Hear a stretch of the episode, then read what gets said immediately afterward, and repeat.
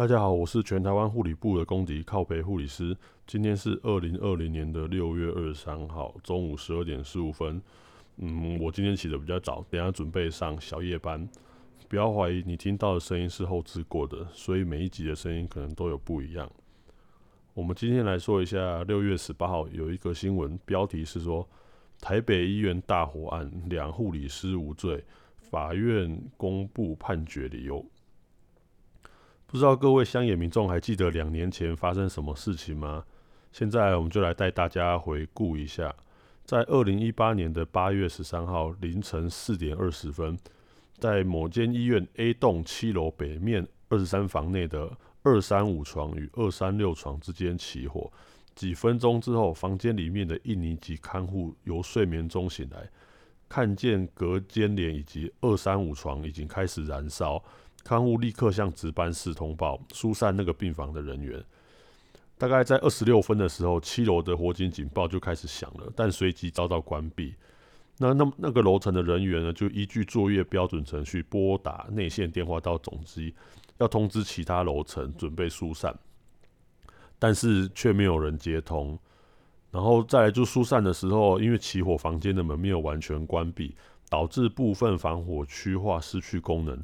浓烟向七楼走道及其他未关的门的房间蔓延。三十八分的时候，新北市政府消防局接获报案，四十一分抵达现场，在五点十五分控制火势，六点二十七分的时候把火势扑灭，但最后不幸的导致十四人死亡，三十八人受伤。在当年的九月，专案小组鉴定报告出炉，说是二三五床自己带的超长波健康床垫，因为电线短路起火。二零一八年十月，卫福部就发布命令了，要求各级医疗及养护机构要明确的公告且禁止携带电器项目，并且要查核。在同年十一月一号，新北地检署将值班代理护理长、两名护理师、两名照服员以及总共五人，以涉嫌业务过失致死罪转列为被告，后续也把院长跟床垫赠与人转为被告。二零一九年四月二十二号，新北地检署认为代理护理长陈姓护理师知道有自备床垫一事，却未具体指示排除，任他们继续使用有过失，所以依业务过失致死罪将这两个人起诉，而院长等其他五人均不起诉。而且到现在，那个违规使用床垫的使用人还没有被起诉。一直到了二零二零年的六月十八号，就是这则新闻。合议庭认为，护理之家附设于台北医院内，消防业务应该要由医院的劳安室及总务室负责，而护理之家整体的资源并无可承担消防业务的科室或人员，而且防火规划不应该由不具有消防安检专业知识与技能的护理师独立完成，而是应该由台北医院做整体的规划。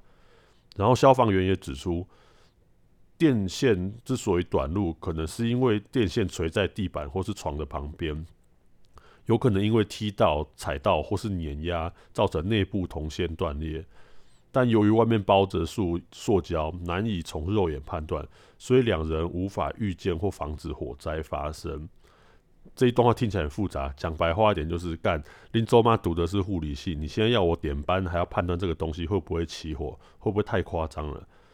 最后还提到，本案火灾导致严重死亡的结果，主因是在于房间隔间只隔到天花板，天花板与楼地板之间还有空间。火灾时无火灾自动警报设备切断空调，造成浓烟加速扩散。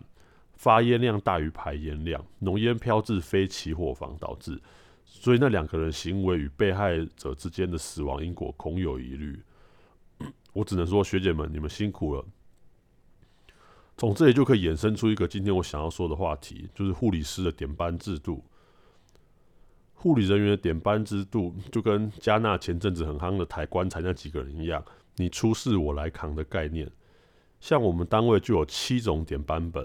每个护理师上班前都要依照你今天所属的点班本去点班。点班的内容不外乎就是一些器械啦、病人床边的东西、急救车、冰箱温度，还有插头、电极器防旋等一些事情。扯爆的是，这些多半是利用上班前的时间完成。假设我白班是表定七点半上班，我他妈的不能七点半换好衣服，准时坐在位上等交班，我还要提前进来单位点班，点班完之后才可以交班啊！这些都是被吃掉的时数。那有些人就会说啊，你能力差、能力慢、动作慢啊，老娘就是可以交班完之后再点班啊。但这种人就是蠢到极点，白痴到不行。万一东西有少，等你点班完，上一班点的那个人早就回家洗洗睡了，你也问不到他们班是本来就有少那样东西，你就等着自己想办法生出来。好一点的单位会用公费买那个东西，但在靠北护士上面看到一堆机外单位，是你点说就说你点班是你发现不见了啊，你找不到源头，那你就自己掏钱出来赔。再放大一点来看，东西不见要你赔。那由点班内容所衍生出来的灾害，要不要你来扛呢？看看这是台北医院火灾事件，你说会不会要护理师扛呢？这点就由听众你们自己心里去解答吧。更可笑的是，护理师工会只会在护理人员列入被告时出来说两句话，然后呢，然后就没有然后了，只会继续收会费，做些对护理职场毫无帮助的事情。现在已经是六月，毕业季就到了，又是一批免洗快要进入职场，免洗快们，你们保重。再来是另外一则消息，在六月二十号，卫福部解除了医护人员出国的限制。不过说真的，现在不能，现在能不出国，大家都会尽量避免。在新冠肺炎发生的前几个月，卫福部用了各种理由，反正结论就是你他妈医护人员全部给我留在国内，不准出国。还记得有几个礼拜，海龟们一只一只的游回来。还没进旅游时，出国玩的染病回来，我们就得发挥大爱的 carry 你们。有人稍微说一下，说：“哎，你们怎么可以限制我们？怎样怎样怎样？如果要限制，就要拿出法条，不应该用道德绑架的方式来限制我们。”啊，一堆吸毒吸到脑子偏左的，就会说：“哦，你逆时钟，你中共同路人，帮助中共散过病毒哦。”我个人当初是赞同禁止出国这项规定，但应该当下就要一视同仁，全台湾居民就是如此。不过现在那些都是过去式了。现在看到北京、东南亚以及南美洲有些地方封城结束后的第二波马上又来。嗯，台湾不可能永远维持现状，大家自己还是要多多注意。年底会怎样，没有人可以保证。再来讲讲靠北护士脸书上几个讨论度比较高的。这在六月二十号靠北护理师编号二八一六九，内容有点像是说。某天晚上六点半，我去看急诊。我知道急诊不能乱用，但我因为脚已经第十三天痛到觉得不对劲，才去看诊。我也有去其他间小诊所先看过，但小诊所没有 X 光可以照，所以都先敷药膏，但没见效。想说要下班再去照 X 光，要挂号，竟然被一位急诊护理师讲话态度恶劣，质疑病人量血压直接用扯的。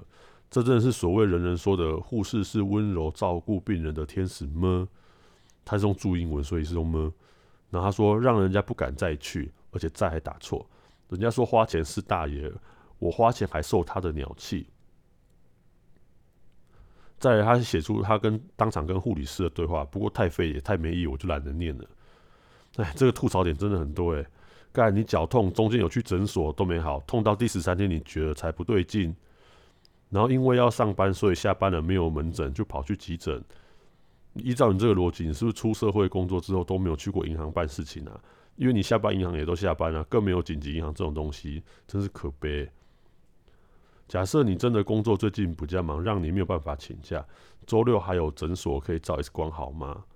那如果你真的都是这十三天连续上二十四小时的班的话，我劝你最好早点换工作。最后还说。这真的是所谓人人说的护士是温柔照顾病人的天使吗？想太多了，天使不用吃东西，老娘是去赚钱的，也没收到半毛服务费。温柔的护理师有，医院里面也真的不少，但你要每一个都是温柔的，自己上 ProHub 找好吗？在这里帮忙大家科普一下急诊的看诊顺序，急诊不是你先到先看，都依照减伤分类，共分为五级。最严重的是第一级，是属于你需要复苏急救的，通常是属于即将或是正在 CPR 的个案，这种就会马上处理。第二级是属于危急，像什么急性意识改变啊，持续胸闷、胸痛且冒冷汗，然后你一直解黑便、解血便，然后吐血，然后外伤伤口造成的大量出血，还有什么骨骼躯干、骨骼躯干骨盆血流不止啊，枪伤、穿刺伤那些啊，这些等待时间大概需要十分钟。第三级是属于紧急的，走动时会喘啊，然后经期预期，但是腹痛。